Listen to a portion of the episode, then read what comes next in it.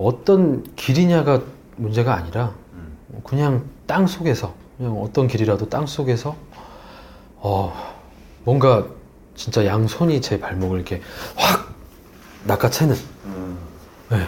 뭐 그러면 당연히 넘어질 수밖에 없겠죠. 그죠. 네. 그러니까 그렇게 낚아채는 느낌이기 때문에 저는 그냥 평범하게 넘어지는 것도 아니고 무릎이 정말 깨진다는 게 음, 그래서 그렇게 심하게 넘어지고 상처도 심했던 것 같아요. 음. 네. 어린애가 혼자 넘어지는 게 크게 다칠 정도로 넘어지진 않으니까. 그렇죠. 넘어지더라도 어느 정도 중심을 잡을 수도 있을 텐데 음, 어 그럴 새 없이 정말 낚아채는 그런 느낌이어서 음. 무릎으로 많이 넘어졌던 것 같아요.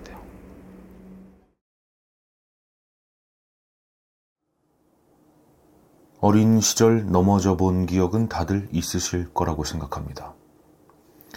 길가에 있는 돌뿌리에 걸려 넘어지거나 발을 헛디뎌서 넘어진다거나 혹은 뭐 친구들과 장난을 치다가 넘어지는 경우도 종종 있었죠. 뭐 물론 비단 어린이들만의 일은 아닐 거라고 생각합니다.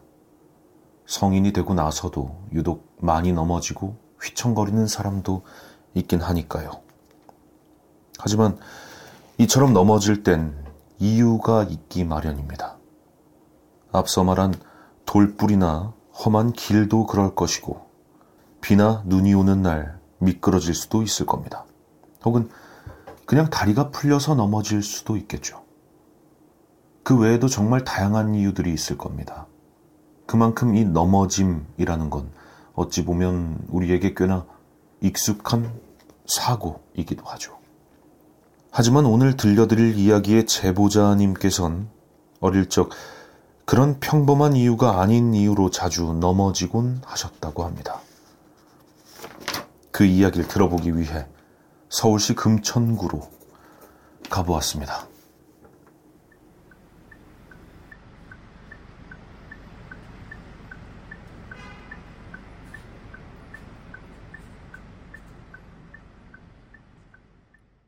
제가 어렸을 때 진짜 많이 넘어지는 아이였었거든요.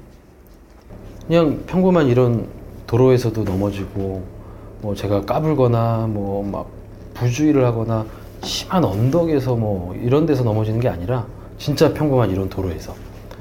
네, 이렇게 자주 넘어졌었는데, 뭐, 또 저는 그렇게 활동적인 아이도 아니었었고, 평범한 아이였는데도, 그냥 길을 평범하게 걷다가도 자주 넘어지곤 했었어요. 뭐 넘어질 때마다 뭐 심하게 넘어지는 거는 물론이고 막 무릎도 맨날 깨지고 심하게 다쳐서 상처 나고 너무 심하게 넘어지다 보니까 부모님께서 좀 많이 혼낼 정도로 혼을 내셨어요. 예. 뭐 보통은 부모님도 다 걱정하시고 하는데 저는 너무 심하게 넘어지니까 걱정하다가 하다가 이제 제발 좀 그만 넘어지라고 혼 좀 많이 내고 그래서 그 자리에 앉아서 계속 좀 한참 동안 오랫동안 울기도 하고 근데 저는 그렇게 울고 했던 게 아파서도 있지만 좀 억울했던 게 어, 저는 넘어질 때 이런 바닥에서 어, 땅 속에서 뭔가가 이제 저를 이렇게 확 잡아채는 어, 양 발을 딱 잡고 잡아채는 그런 느낌 음. 때문에 자주 넘어졌었어요. 음. 넘어질 때마다 그러셨나요? 이 느낌. 네, 넘어질 때마다 저는 확실히 기억나는 게 그렇게 누군가가 저를 이렇게 잡아챈다는 느낌 때문에 넘어졌었는데 부모님한테 혼나는 것도 아픈 것도 서러워서 많이 울었었죠. 그럼 그 뭔가 그런 느낌이 날 때뭐 음. 보이거나 하시진 않았고요. 네, 뭐 그런 거는 없었던 것 뭔가 같아요. 느낌만. 네. 꼭 진짜 확실하게 누군가가 두 손으로 제 발을 막 잡아채는 느낌? 이렇게. 네.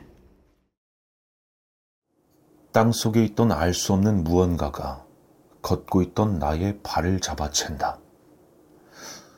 이젠 꽤 많은 시간이 흘렀지만 지금까지도 정확히 기억할 정도의 강렬한 힘이었고 그 힘에 저항하지 못하고 넘어져 버렸다는 거죠.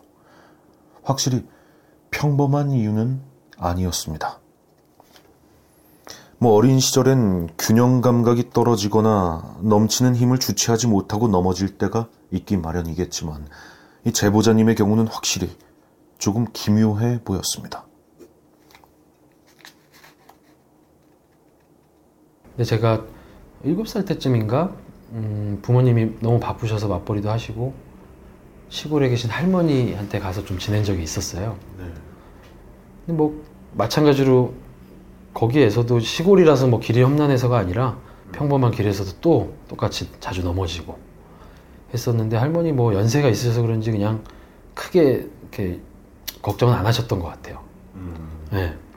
근데 어느 날인가 이제 할머니 친구분께서 자주 오시던 분인데 그런 저를 보고 저희 할머니한테 계속 저렇게 놔두면 안 된다고. 음. 음.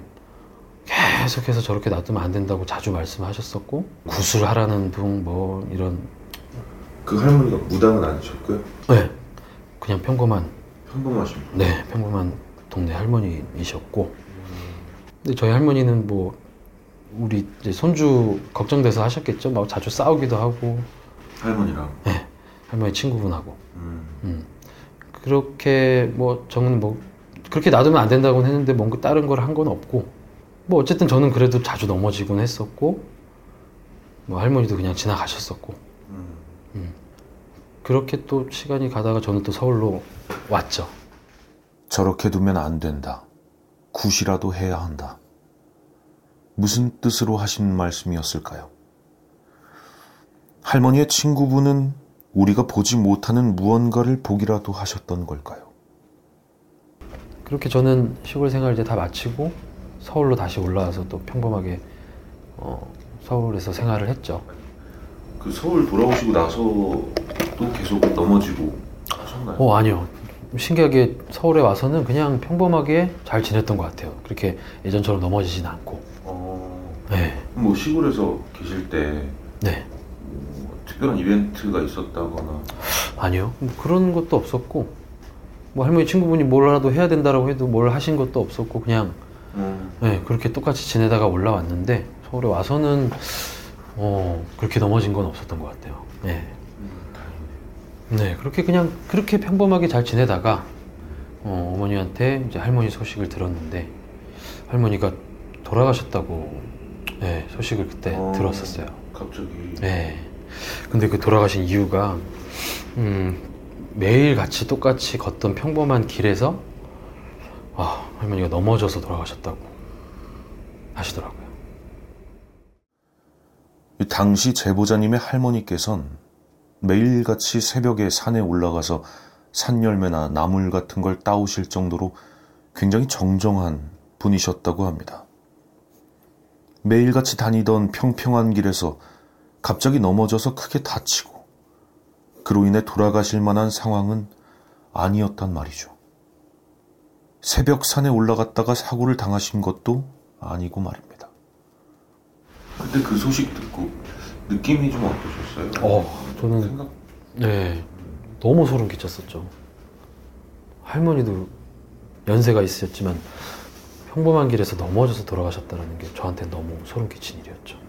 그러면 상혁 씨한테 있던 그 뭔지 모를 느낌, 그 다리를 잡아채는 듯한 느낌이라고 하셨는데 음. 그런 어떤 알 수 없는 뭔가가 할머니께 넘어 옮겨갔다라는 생각도 하시나요? 저는 바로 그 생각을 했었죠. 어. 네, 당연히 그 생각을 했었고 정말 좀 답답했던 건 할머니한테 물어보고 싶었는데 뭐 이미 돌아가셨으니까. 근데 저는 어, 그런 생각을 좀 강하게 했었었어요 그때는. 좀 그럴만 그렇게 생각하실 만도 한게 네. 그렇게 계속 넘어지고 하시던 게 할머니 댁에 갔다 와서 그런 것이 사라지고 그러고 나서 그런 그러니까요. 일이 있었다는 건 어린 걸 떠나서 그렇게 생각할 수도 있겠죠. 그렇죠. 그러니까 어렸으니까 더 무서웠었죠. 어떻게 생각하십니까? 우연의 일치였을까요? 어릴 적 갑작스레 발을 잡아당기는 기묘한 힘 때문에 자주 넘어져 다쳤던 제보자님. 잠시 머물렀던 할머니 댁에서 들었던 할머니의 친구분의 이상한 말. 그리고 서울로 돌아와선 언제 그랬냐는 듯 사라져버린 그 힘과 할머님께서 돌아가신 이유까지. 여러분의 생각이 궁금합니다. 여러분의 생각을 댓글로 남겨주시기 바라겠습니다.